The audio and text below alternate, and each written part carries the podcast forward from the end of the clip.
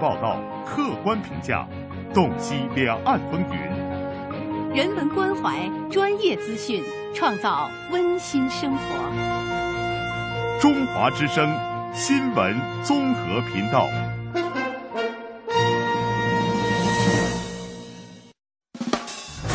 走走停停，走走停停，伴青山绿水，看风卷云舒。停停走走，停停走走，听谈天说地，访风物民情。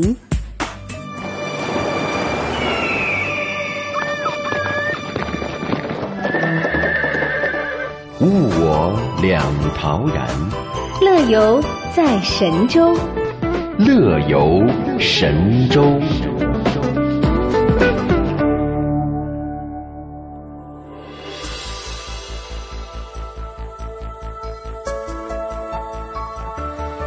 收音机前的听众朋友，你好，这里是中央人民广播电台中华之声乐游神州。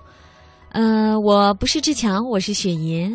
嗯，我是雪银，我不是志强，我是你你是谁？你到底是谁？我是谁？我是我是美丽又大方的雪银呀。我是帅气腿又长的志强。我们今天应该互相道歉才对了。哎，我们这个其实一开始我没说错呀，我不是志强，我是雪银，是吗？对呀。那好吧，那我道歉。我，哎，你通常道歉方式是什么？我来听听，你怎么道歉？呃，我一般就说，哎呀，我错了，我真的错了，什么上天再给我一次什么改过的机会。嗯，我会。如果道歉有用的话，还要警察干嘛？你看，怕就遇到这样的人呀，你怎么道歉都没有用啊。那其实呢，说到这个道歉的问题，最近有关注一条消息，我觉得。怎么说呢？有点夸张了。呃，最近呢，在四川有一个媒体报道说，有一名男子啊，为了向女朋友道歉，他用粉笔写“我错了”，这写就写吧，写写了多少你知道吗？多少？上千部十贴。哎呦！而且是写的密密麻麻，全写满了。上千部，我觉得我怎么上去都是一个事儿啊。他写了字儿。嗯，所以你的道歉就不够诚恳。那所以这样道歉你会？怎么对他讲？如果你是他女朋友的话，我觉得你还是不要破坏公共环境吧。我觉得这样还是 太不文明了。走开！哎，所以啊，所以大家其实道歉的时候也要讲究方法。你像这个他的照片一到网上之后，很多网友都表示了质疑。嗯，说你这个是破坏环境啊？对呀，你这个人家能同意吗？人家能接受你的道歉吗？这个方法不好。对。呃，他解释说啊，因为以前比较忙事业，对女朋友没有太多的关心，所以从去年分手之后呢，现在想起来觉得，哎呦，过去做错了很多事情，就想用这种方法来表达歉意，所以呢，他就买了十五盒粉笔。哇！呃，我不知道啊，台湾的学生朋友，你们上课的时候，老师是不是还用粉笔在黑板上写字儿？反正，在大陆，像我们，哎，呃，志强，志强跟我是一个年代的哈。对，那那会儿上学的时候，老师都还是用粉笔写字儿吧？你为什么笑的这么诡异？我们都是 对啊，五十年代的嘛。现在也是，现在也是，因为这个相对还是比较方便，而且低廉对呀东西。所以说起粉笔，可能听众朋友不会觉得陌生，但是他买了十五盒。我记得那会儿老师上课。一个月能用完一盒就不错了，对吧？所以他真的是没少写啊。对呀，所以他和朋友一同到一个健身步道，跪在石阶上，写一层上一层，一直到山顶电梯附近，足足写了四个多小时。据说裤子都磨破了，膝盖也淤青了。呃，如果志强是他的前女友，志强会怎样反应？你觉得你会原谅他吗？我突然成前女友了，我觉得我不会。你不会，因为我觉得啊，一个女人爱男人或者一个男人爱女人，绝对不会因为一句道歉，而是因为这个人真的优秀，值得去爱。所以他应该做的是一个很优秀的人，如果他不小心做错事情了，他想表达他的歉意，为什么就不能重新接纳他呢？对啊，你用你的爱去给他展现，你看我用我的行动说我错了，我会对你更好，而不是，呃，我觉得还是有点流于表面了，就不断的反复重复这一句话。对，就光裤子磨破也不行，对呀，应该衣衫褴褛，对吧？对呀，那种感觉，膝盖光淤青了也不行。你更狠，看看你这样女朋友可没。我残着爬上去了。呃，那我们刚才说到的这个太白岩，可能台湾听友有些陌生啊，我们也来介绍一下。哎。太白岩呢是万州第一山啊，而且白岩仙迹之美啊，也是当地市民游玩和游客游览的常去之处。呃，这个事儿呢发生之后呢，媒体也是曝光了一下，让这个太白岩也是更加的有名了。嗯，呃，其实还有人回应啊，就是他本人回应，他说他做这个事之前呢是看了天气预报的，知道要下雨，所以用粉笔写的，一下雨就什么都没了。哎他只是想把它写上去以后拍照发给前女友。他还自己解释说，不管对方原不原谅，这都不重要了，嗯，重要的是我已经道歉了，我自己释怀了。还是很自私。哎，你看，他就为了自己先，只是为了自己释怀。而已，哎，哎，并不是对女朋友有更多的关心和歉意。嗯，那如果是志强会怎么做？哇，我这痛哭流涕。我这个你要不原谅我，你这个也是流于表面，你痛哭流涕只不过是没有破坏公共环境而已。但是我觉得你会怎么样做？我怎么可能道歉呢？你觉得我这种是道歉的人吗？你是被道歉的那我，而且我是反咬一口那种人。哎呦我觉得啊，可能嗯对于道歉这种事情，真没有一个特别标准的答案，可能也要志强，志强，我一想就想乐啊！我我猜你如果跟女朋友道歉，肯定是说：“哎呀，宝贝儿啊，你的电话号码我现在终于记住了，你怎么 还你原谅我吧。不如其实有的时候啊，嗯你就不道歉，开一个玩笑，或者是两个人去”干一人家不理你啊，不接电话呀，不给你见面的机会啊，你怎么开玩笑？然后你要彻底不道歉，你一拖拖一个月，行了，这人彻底从我生命中消失。能拖志强是谁呀月哇，这两个人我觉得也没有必要在一起。咱们俩今天干嘛？一定要拆散人家？好了，今天的互动话题也是想问问收音机前的听众朋友，你是一个有错一定要道歉的人吗？哎你道歉的方式是什么呢？欢迎大家，对，你可以试一试，试一试道歉，看看我身边的雪姨能不能原谅你。嗯，对。如果他都能原谅所有人都能原谅了。哎，我是一个心胸多么狭窄的人。好吧，欢迎登录节目的互动社区 bbs 点 hello tw 点 com，或者是 bbs 点 am 七六五点 com 参与今天话题的讨论。乐游神州首播时间每天上午的十一点十分，重播时间每天晚上的二十二点十分。我们在唐地区的中波收听频率是 AM 五四九、AM 七六五、AM 八三七和 AM 幺幺幺六。福州、莆田、泉州东部沿海部分地区以及马祖的朋友，您可以收听调频 FM 一零二点三。厦门、漳州、泉州南部地区以及金门的朋友，您可以选择调频 FM 九十四点九。我们的全球收听网址三 w 点 hello tw 点 com，或者是登录中广网三 w 点 cnr 点 cn，点击中华之声来收听我们的在线直播或往期节目点播。来信请寄北京二一零五信箱，乐游神州栏目组收，邮编一零零八六六。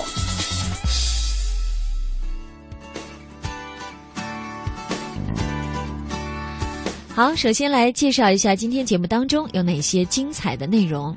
哎，今天的行脚台湾单元呢，我们来跟随记者雅萍来看看他对于台湾南投县布里镇纸匠工坊林正利老师的采访，一起去感受纸文化主题的纸旅游。微言微语依旧刷新今天的网络微博，看看大家都在说些什么。今天的现在出发单元，让我们来一起乘坐开往春天的列车——嘉阳小火车。最后一个单元道听途说，一起来听网友刀郎部落酋长的一篇博文：诺鲁兹节传统节日，温润民族精神。哎，那么同样也不要忘了跟我们一起节目互动，来说一说今天呃你有没有道歉啊？你以前有没有道歉过呀、你的道歉方式是什么样的呢？来登录我们的互动平台，一起来跟我们主持人聊一聊。我们通向世界的每个角落，带您品尝各地的美味佳肴，欣赏四季的风景变幻，邮购实惠的包裹行囊，快来吧，快来吧，快来吧！乐游一族，等待你的加入。乐游一族等待你的加入。欢迎收听《乐游神州》。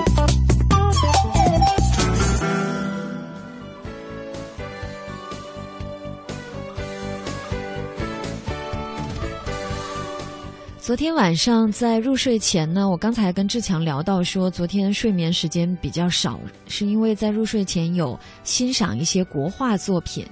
哇，你什么时候这么有文化了？这么高大上是吧？哎，你这话什么意思？我怎么听的就不对劲儿呢？我知道为什么。什么叫什么时候这么有文化？因为平时啊，雪莹快道歉。你听我给你解释，我给你凹回来呀。啊，你赶紧说，我看你怎么辩解。雪莹啊，这个经常失眠。啊，昨天觉得没办法了，因为神神神经衰弱。为什么神经衰弱？等会儿你听我往回说呀。嗯。你平时经常失眠，然后想了一个办法，说看看国画吧。哎，昨天就睡得特别早了。嗯，这理由太牵强了。你应该说是没绕回来啊。平时特别认真工作，对不对？啊，对，废寝忘食。对，没有时间去欣赏高大上的这种水墨画作品。但是，呃，玩笑归玩笑哈，其实我蛮喜欢看那种，呃，之前是喜欢看那种铅笔画，就是线条感特别明显的素描，因为小时候有学过。哦，但所以昨天呢，因为有关注一个微信圈嘛，里边有发那个国画，国画作品。其实我觉得有时候当我们呃怎么说呢，欣赏一幅水墨丹青作品的时候，可能注意力更多的是在这个作品上边，很少能够注意到这个纸质的感觉。这个纸的怎么说呢？纸的很轻柔，很任性。其实我觉得咱们国画之所以能有。呃，它自己独特的特点，纸宣纸，我觉得它功不可没。因为你拿四大发明之一是吧？纸，它它除了宣纸以外，它没法表现咱们中国画这种传统的韵味，就是那种笔情墨趣的一个，怎么说呢？它是一个国画展示的平台，对不对？它可以包容各色各样的仪态万千的精彩演出。哎，所以纸很简单，但是我觉得我们现在啊，很多人已经不再重视纸了。把普通的纸写写画画没用多少就扔了，而且不知道纸它有多珍贵了。嗯，呃，说到纸呢，造纸术刚才提到是四大发明之一，已经有两千多年的历史了。虽然说呢，现在大量的纸张都是由工业技术的方式来制造出来的，但是，呃，其实我小时候干过一件蛮傻的事情。经常在想那时候读历史嘛，知道咱们中国古代的四大发明，就有时候也想自己演示一遍啊，看看自己能不能把它给仿制出来。哇！你比如说那个指南针，是不是看起来好像很简单，不就几根针嘛，对吧？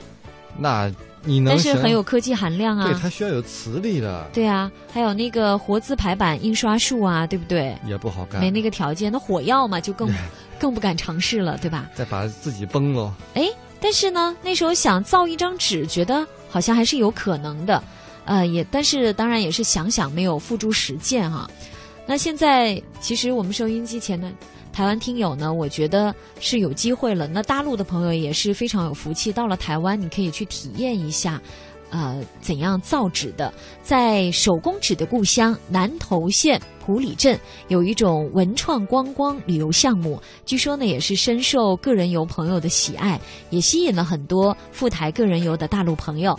所以呢，今天的行脚台湾单元，我们要跟随记者雅萍，哎，一起去，呃，纸匠工坊林正利老师的家去看看他是怎样做纸的，一起去听一听雅萍的采访。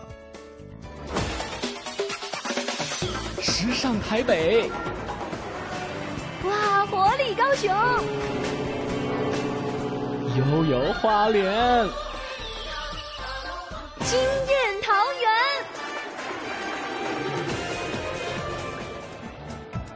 阿里山，日月潭，鹿港小镇，澎湖湾，美食不打烊，赛在人情暖。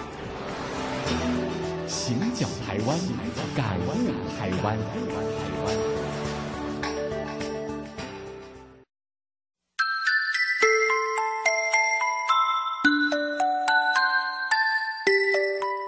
听众朋友，你好，我是雅萍。造纸术、印刷术、火药、指南针是我国古代科技技术的四大发明，其中造纸术的发明比其他三项更早。在世界文明演进史中占有极重要的地位，因此被誉为文明之母。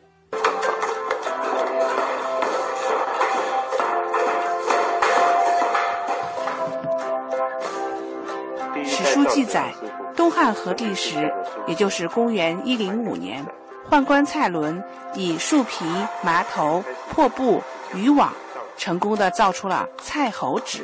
有了纸，文化才得以传播，历史才得以传承。台湾南投县埔里镇的手工造纸业始于清末，被称为台湾手工纸的故乡。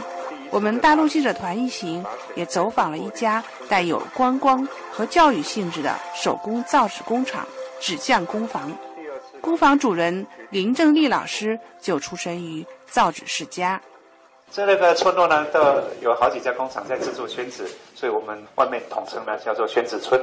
那这个宣纸村统一派一个代表出来做一个接待所，能够让有兴趣的人来这边做一个传统古法的造纸的学习，所以开辟了这一家叫做纸学堂的地方。这一间本身以前就是一个工厂，那只是时代转换之后，圈子不再受人需求的时候，工厂慢慢的萎缩，所以这间。工厂呢，我就将它改造成为这样的一个形态。那因为我们的目的呢是在做造纸的学习，所以现场不会有太多那种五花八门、五颜六色的那种纸成品让大家看，因为那个是我们在我们来讲，那个叫旁门左道，那个跟学习造纸是没有什么关系的。大家都知道，造纸这个东西是两千五百年前东汉时期蔡伦发明的一个造纸的技术。这个技术经过两千五百年的洗礼改进之后，你可以想象得到，它是一个多蒙手的一个技术。在这边呢，我们会让大家体验到这个复杂技术的百分之五十左右。只要大家能够用心体验的话，在我们的谈话当中，大家可以抽取一些某些元素。在现场印证我们所讲过的这些古老技法。林老师所在的宣纸村名为恒吉社区。据称，在书画风行台湾的年代，台湾书画家都指名要恒吉的纸。但在工业造纸技术的冲击下，宣纸村的繁荣在慢慢消退，甚至许多人都不知道，距离知名景点日月潭不远的地方，还有这样一个有历史的文化据点。一张纸如何从无到有做得出来？我们现场并没有所谓的废纸浆、回收纸浆这些现代人才有的东西，反而我们是用种树开始，从一棵树如何做成一张纸，用心去感受我们中国人是如何向天借物。完成我们一个古老的传统文化的一个承载物。我们先来介绍纸浆的呃材料，树皮是长得怎么样子？就刚才您说那个构树，构树，对，是怎么写？构造的构，广东省、广西省那边到处都有，只要在路边就能够看得到。看到。大家可以把树皮拉拉看看。这个太韧了，要撕开来才看得清楚。上面有一些毛毛的现象。这个叫做纤维，纤维对，纤维。造纸用的原本的那个原生的纤维呢，就是从这里面拿出来的。这个呢，就是树皮的用途。为什么一定用上这个构树皮？答案就在这边了啊！是经过历史的一个累积的经验，这种树的纤维含量非常的高，它的效率化可以是可以达成的。这样子一条树皮大概可以做两张 A4 的纸张，就算连稻草、竹子都做不到这一点。为了这个原因，我们在外面弄了一个小片空地，种了几棵构树在那边摆着看。我们让大家摸摸叶子，看看它的形状。如果是福建的话，他们是用竹子；在安徽的话，他们用檀皮；在日本呢，他们用竹皮；在台湾呢，要做构树。作为台湾第三代手工造纸人，林老师向参观者展示了古老的造纸技法，让大家亲眼看到。从一棵树到一张纸的蜕变过程。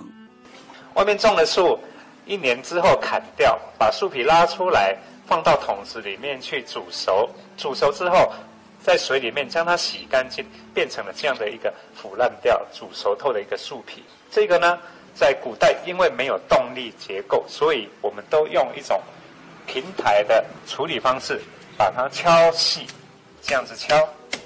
树皮呢，就是经过这个蒸煮动作跟这个敲打的动作，它渐渐的纤维会一根一根的散开来。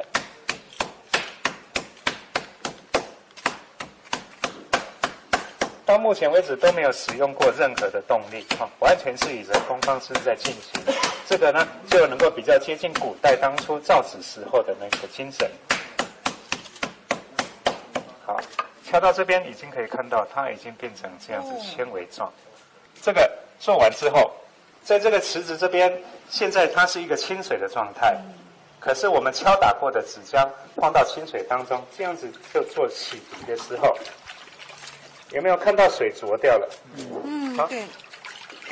这个浊掉的原因呢，是因为这个植物的树皮当中含有淀粉质跟石灰质。淀粉呢会造成怎么讲呢？虫会去咬那个纸张，会把纸张咬破，因为里面淀粉里面含有糖分。所以我们构树皮敲碎完之后，一定要经过这个漂洗的动作，将那个淀粉质给溶出来。这样子的话，我们就能够得到一个简单、干净、漂亮的、单纯的纤维。这个就是造纸的原料，就在这边诞生了。这个水呢是湖里的地下水。那我们现在介绍一个道具，这个器具也是蛮有学问的哈。一个木框，还有这个竹筛子、竹帘子，我们将这两个器具结合起来，它变成一个可以来将纤维跟水分离的一个器具。这个等一下就刚刚有位先生提到了露纸这一个东西。好，那开始要制作纸张，来大家看一下，有两种方法，一个方法叫做捞纸，从桶子的底下捞起来，静止不动。这个动作叫捞纸，我来捞一次，让大家比较一下，捞起来，有没有？厚薄差好多？这一层叫做打底，露纸第一层叫做打底，那第二层是为了把纸张加厚，在移动的过程当中，纤维会互互相的咬合，然后我再做第三次，我们移。好，那有一种圈子叫白净圈，就是用这样子的方式制作出来的。这个厚度等一下还要再经过一个加压手续，它还会再变成十分之一的厚度，真的拿起来就像拿空气一样的那么厚的啊，就是这样子制造出来的。我们用了两千年的时间研究出来的，大家只有半个小时。呃，手巧一点的话，今天每个人都能做个小本子带着，试试看，加油吧！每当接待来访者的时候，林老师喜欢戴一顶贝雷帽，围着工作用的大围裙。而这些啊，都是他用自己生产的厚纸制作而成的。李老师坦言，如今年轻人不愿意进入这个行业，他设立纸匠工坊，就是想唤醒人们对古老技艺的关注，让这种传统又不污染环境的技艺能得到更好的传承。纸张本身它是一种叫做界面的，是人与人。之间沟通的一种界面，不管你是写字、写信也好，或者是因为你能够传授他造纸这个东西，你就能够得到更多人的认同。那我们是用这样子的方法来教导年轻人，鼓励他们来学习造纸这个东西。年轻人学习造纸之后，他并不见得一定每天都在造纸。工坊的存在意义呢，就是尽一切力量来让这个手工造纸这个这个行业呢。能够再持续下去，不管能够持续多久，说不定运气好的话，会有更多人来学习，也说不定。有没有把这技艺传承给您的下一代呀？有，我们已经在准备了。但我们的下一代称的呢，是比我年纪轻的那个叫下一代，不见得是我的直系亲属。只要肯来这边学习的，我们都全部交给他们，一丝不留的全部传授给他们。创办三年多来。林老师已记不清接待过多少来访者，除台湾地区以外，现在还有来自大陆的参观游客找到了纸匠工坊。林老师希望年轻人来这里了解学习后，对手工造纸技术的传播有一定帮助。目前这种互动体验已经有持续多长时间了？也从我开始到现在，持续的三年又八个月。有没有遇到？大陆的朋友来这边学习，有一啊一月二十五号，有北京，呃四川，四川来的学校，啊三所学校的标杆学生来这边学习，一共六十位，学习的过程都蛮顺利的。我们还还发给他们结业证书，整体体验大概两个半小时，啊那大受好评，他们蛮喜欢这这一类的那个体验活动，啊。为了较全面地向到访者传授造纸技术，林老师在工厂门口种植了一小片地的构树。构树是适合制作宣纸的树种，生长一年即可取皮造纸。他一边亲手示范造纸的过程，一边告诉记者：“纸匠工坊是一种宣传纸文化的探索，希望通过带有教学性质的手工造纸课程，将这项传统技艺坚守下去。也欢迎大家花两三个小时亲自感受这种有文化内涵的纸旅游。”记者亚平南头报道。又回到最初的起点，记忆中你青涩的脸，我们终于来到了这一天。桌垫下的老照片，无数回忆连接，今天男孩要赴女孩最后的约。又回到最初的起点，呆呆地站在镜子前，笨拙系上红色领带的结，将头发梳成大人模样，穿上一身帅气西装，奔回而见你一定比想象美。好想再回到那些年的时光，回到教室座位前后，故意讨你温柔的骂。黑板上排列组合，你舍得解开吗？谁与谁走，他又爱着他。那些年错过的大雨。那些年错过的爱情，好想拥抱你，拥抱错过的勇气。曾经想征服全世界，到最后回首才发现，这世界滴滴点点全部都是你。那些年错过的大雨，那些年错过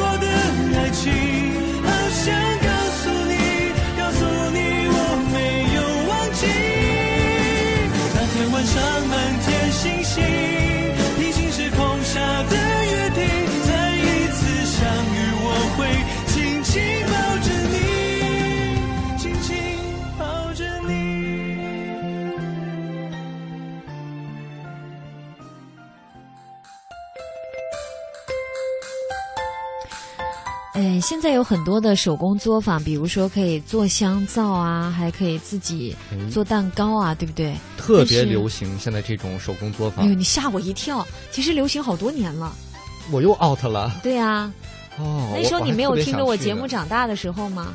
就就已经在介绍那个 DIY 手工皂。我我是听着您的节目长大的呀。对呀。年龄差又出来了。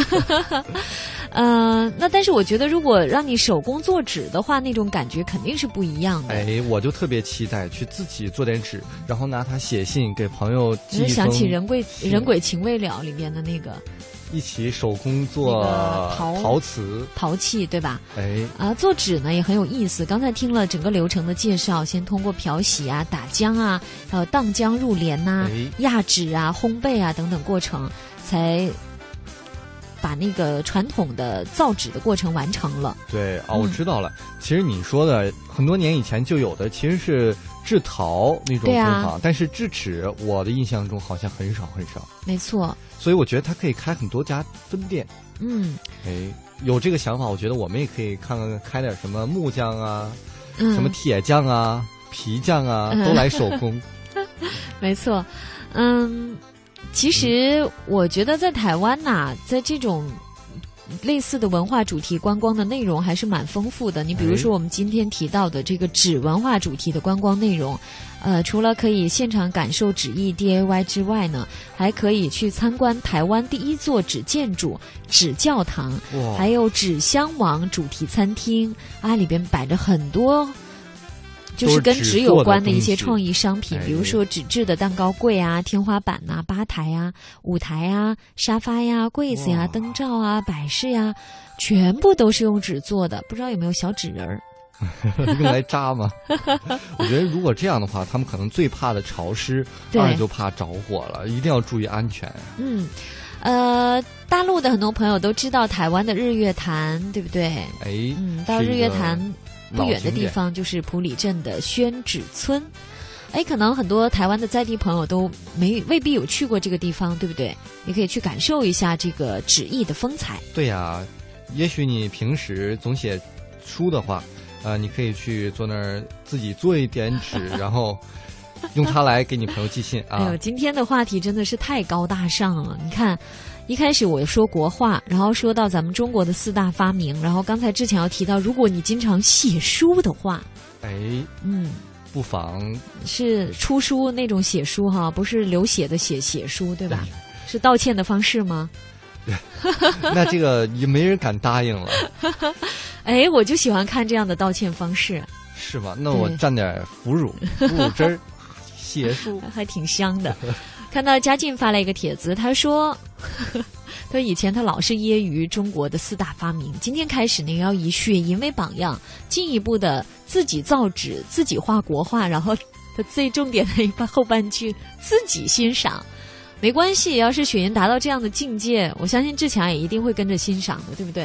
哎，没有错。没错哈、呃，那么还有你看这么认真的回答。还有啊嗯，天涯天涯，他说昨天呀，咱们说了湖笔，今天呢又说纸文化，乐游神州节目绝对的高大上，高大上，绝对高大上，嗯，来了一个高个儿嘛，是吧？所以带动了整个嗯啊，是吧？对，高大上了。。还有像这个网友硕儿妈地地盘儿，啊哎呦天哪！嗯，他说这个桑皮纸，他说在新疆的历史是非常古老的。那如今呢，在地球上幸存的也是屈指可数。他曾经呢一度是造纸行业的主角儿，因为结实而有韧性，所以呢被用于印钱呐、制扇呐、还有做书籍等等。哎，我觉得他提到了一点，嗯就是纸啊，它其实有很多种品种，可能我们嗯现在接触的还是相对较少除。了宣纸啊，还有我们日常用的纸，对不对？还有手纸，不知道啊去这个餐巾纸，手工作坊能不能多见识一下不同种类的纸它是怎样做出来的，也是非常嗯、应该。是有。对，看到舒尔玛地盘还说啊，说在零六年的时候，维吾尔族的桑皮纸艺这个制作的技艺也被列入国家首批非物质文化遗产名录，被称为人类纸业的活化石。哎，感谢硕尔玛地盘这个信息的提供啊，我们台湾的朋友来到大陆也可以去新疆去看看这样的纸，跟你在台湾看到的这种纸有什么不一样？哎，好了，接下来进入今天的微言微语。微言微语三句半，你一句来，我一句，还剩一句呢。谁爱说谁说呗。欧了。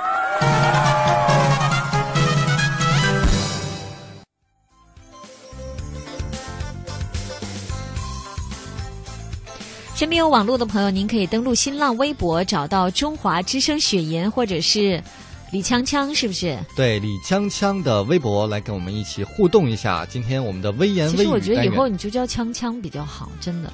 锵锵锵，对啊，锵锵锵就出场了。就踩着鼓点就来了，锵咚咚锵，锵咚咚锵锵。哎，觉得我觉得你踩着这样的鼓点，如果在婺源油菜花地里面跳，一定是非常有感觉的。一定是就把人吓着的。油菜花都蔫儿了。哎，婺源的油菜。菜花很美哦，看到婺源刚才看到这个微博网友婺源的呃黄陵景区就说了，不管你用哪一种方式行走在婺源啊，始终会闻到那漫山遍野的油菜花香，阳光下一望无际，一片迷离，美了美了，醉了醉了，哇！哎，我记得有首歌啊，好像是，呃，大陆的歌手唱的，哦，小沈阳不是庞龙唱的啊，什么美了美了，醉了 醉了，是这样唱吗？对对对，那个歌啊，其实是融合了呃东北二人转的曲哎，你。会吗？你来两句我听听。我好像醉了醉了，我唱的不在调上。我美啦美啦美啦，我醉啦醉啦醉啦，哦哦，对，醉了醉了醉了。就在这跳起来。台湾听友肯定觉得非常陌生啊，有机会也可以来北京看看志强为大家又跳又唱的这首歌。寻梦婺源，他回复说：“陌上花开为君故，百里香飘呃香飘迎客来。花都开好了，您还在等什么呢？哎千万别等到花又谢了，是吧？我觉得这两句写的还是挺有水平，让我想起了之前，嗯，前段时间三月八号，呃，女生节北大的一个条幅，男生写给女生的，嗯，叫做美了呃美了，醉了醉了。北大人家有文文采，人家说的你看我这个很简单的四组是吧？美了美了，醉了醉了，千言万语就概括其中。别四组，你就差三句半了，你这个说什么呢人家那条幅说的是，嗯，幸得时清桃花面，从此阡陌是暖春。我跟你说哈、哇看看这样的条幅也是要对着像你这样的女朋友可能才能解读。我对着像雪莹这样的，我就只能看得懂美了美了，醉了醉了。直冲要害啊！呃，再来刷新一下，看一下黑桃 K，他说。呃，其实呢，你不需要老是拍妹子呀、妹子的，因为台湾的大山丛林里面还有很多美好的风景等着我们去探索、去发现。比如说山林溪，就非常值得大家去一趟。如果恰巧碰上牡丹花和郁金香、三月怀胎这样的大喜日子，一不小心就误入了激情绽放的花溪深处。哎，我发现我们的这个网友都特别有才哦，花非花，哦，雾非雾，其实也是大陆的一部电视剧的名字，《花非花，雾非雾》，哦，还有真有这样一个电视剧，真有啊！完了代沟又来了。嗯，对，你都是听着我的节目长大的，呃，其实啊，我觉得，呃，这没有在听是吧？有听有听有听有听啊本来想让你年轻一点，不不说这个话题，非要自己往上冲。看到台湾自由行，他是怎么说的？他说：“哎，台湾不只有美食与美女啊，嗯呃，美景也不错。南投的山林溪森林生态度假园区是自然的原始森林的山林丘壑呀。现在呢，春天正值是杜鹃、石楠、郁金香等花的盛放季节，沿着悠游的火氧区的步道进行步行，还可以看到高一百一十六米的青龙瀑布。”一百一十六米的瀑布啊，很壮观，对。哎，在南头搭乘彰化客运就可以到达了。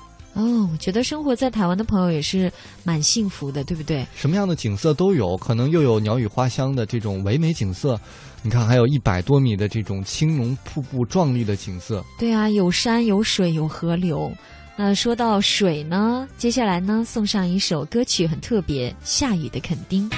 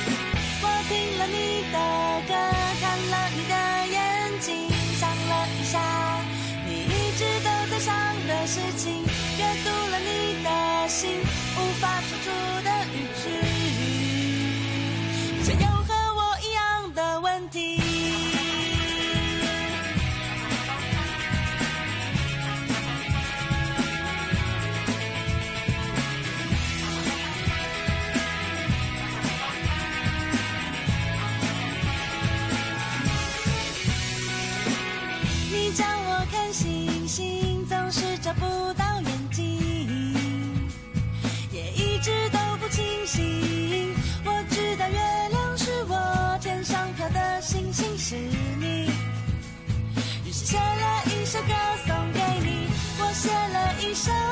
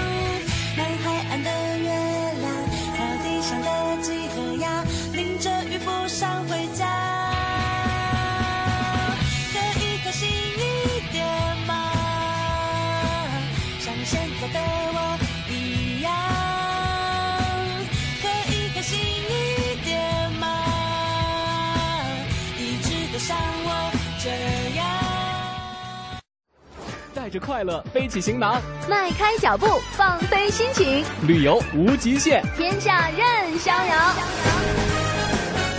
让我们现在出发。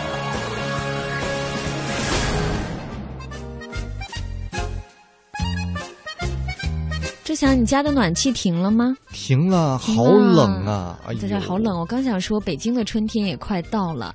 那今天呢，要带大家一起乘坐开往春天的列车。哎，哎，嘉阳小火车一字之差哈、台湾的朋友可能会认为是嘉义小火车，不是哦，是大陆的嘉阳小火车，在四川省犍为县。呃，其实呢，这个前为县的嘉阳小火车，人家还真是很有历史的。它现在还在运营，也是成为现存的唯一的客运小火车。而且这个火车好像是，呃，一个古老的蒸汽火车。现在蒸汽火车真的是很难见了，对呀、对呀、现在都是电火车了。哎呦，我现在就特别有画面感。那大家哎到了四川省乐山市犍为县大山深处的一个叫嘉阳矿区的地方，它其实就是嘉阳国家矿山公园。每天你都会听到那种汽笛声，来发两声，呜呜，哎，是不是挺像的？像猫叫。我自己觉得还蛮像的。呃，要拉长一些汽笛声，对吧？再来一次，嗯，呜，这次太假了。嗯、有点像巫婆。哎，但其实啊，现在火车你知道越来越被那些文艺小清新啊誉为文艺拍照必备，我跟你说，不跟火车拍，也要跟那个火车道拍一下。对啊，然后一回头，是不是那种感觉？头发一甩，一甩就完全脸就把火车给挡住。而且啊，现在很多的那种废旧的老火车站或者是铁轨，已经都改成那种嗯复古的铁路公园了。哦，哎我比如说去厦嘉义门的时候，对啊厦门也有，对吧？对，嗯嘉义也有是吧？，对，台湾嘉义哎也非常有感觉。都是文艺青年们爱去的地方。嗯，那其实呢，我觉得这里呢，你更多的除了感受到刚才志强说的那种蒸汽式动力火车，还有呢，它的铁轨的特点，窄窄的，对不对？哎，那个丝炉是都是煤灰，是不是很有感觉？而且呢，它是全手工操作的哦，每个小时只能跑二十公里，哇，好像要回到了十八世纪。哎，我觉得其实看爱看宫崎骏电影的人也可以去这看一看，感受一下嗯。我觉得刚才那个描述特别像宫崎骏电影里面的某个场景，描述的好吧？哎，非常的有意蕴啊。嗯，对。而且我们再给大家大家详细的介绍一下哈，它的这个小火车啊，它起始站是石溪镇。哎，哎，它是一个丘陵山区的普通小镇，但是这些年呢，因为这个小火车的诱惑，像我们说的，很多文艺青年们都已经来到这个地方来，就光拍照不坐车是吗？其实我觉得坐到这个呜呜响的小火车上，对呀去看看人家怎么添煤的，而且你关键是两百多年前的发明啊，到现在还在运营，是对呀吧？很难得，而且还能动。嗯，这是一个我觉得可以活动的历史书啊。没错。你刚才志强说了，起始站是石溪镇，嗯那其实这条铁路的终点站呢叫黄村井站，一个呢当年非常有名的煤矿出口。那当黄村井呢在上世纪八十年代停止产煤之后呢，大家就发现啊，这个全长十九点八公里的铁路沿线的居民已经离不开这条窄轨铁路了，因为它是唯一能够进出村子的一个交通工具。哦那么从石溪到黄井村呢，一共有九个站点方便群众乘坐。那其中呢有一个招呼站，就是火车呢可以招手它就停。那哇那，得开的多有点像出租？车一样，是不是计程车对吧？那我觉得这个也是蛮新鲜的，但是没事儿，你别在那瞎招手啊！你要坐，你就要招手，别没事试一试，就站在旁边不停的招。手，对吧？哎，那么关于这个铁路和煤嗯矿啊，当地人也是非常的自豪。在一九三八年，当时呢，日寇的铁蹄在东部中国横行之时呢，国民党政府被迫迁都重庆。嗯随着政治中心的转移，大批的军工和民用企业也是纷纷内迁。嗯自开通小火车之后，嘉阳就为当时的抗战生产了许许多多能用的这种煤。呃，当然了，它主要提供运输的作用，哎，起了嗯非常大的作用。呃，这里的人们呢也非常早的就跟这个火车啊融为了一体，比如说赶集啊、婚丧嫁娶啊、走访亲友啊，都是来乘坐这个小火车的。对所以我觉得他们的生活已经就是完全融入了，完全融入了小火车了。对，就每个人看的长相啊，听的名字，好像都有这个小火车的烙印，对不对？对呀，两百多年了，长得像小火车是什么样子？眼睛蛮大的。其实呢，不少旅游达人，尤其是大陆的朋友，听我们提这个嘉阳的小火车，他们应该是不觉得陌生的。那台湾的朋友可能相对还是陌生一些，真的推荐大家有机会可以来这里看看，因为你不仅可以看到这个嘉阳小火车，它沿途的景致非常的美丽，体现了前为县这种很动人的。最主要的是田园风情，田园风光。对啊，而且呢，这里方圆数十公里是没有工业污染的。听说现在好像有蛮多城市人来这里购房啊、定居啊、养老啊或者避暑，对不对？真不错，我觉得是一个很文艺、很清新的一个地方，自然环境又非常好。你可以去那养老，对。我这有点早吧，养老金还没赚出来呢。呃，那我们来一下提示吧。哎，关于小火车乘车要怎么乘？那么嘉阳小火车呢，每天是平均固定发车是十点半的观光专列。哎呦，跟我们乐游神州的时间也差不多，差不多可以坐着小火车。早上十一点十分听着乐游神州，哎，估计得来回坐才行。这个观光专列呢，只在景点停留、观光和这个呃，还有一个这个。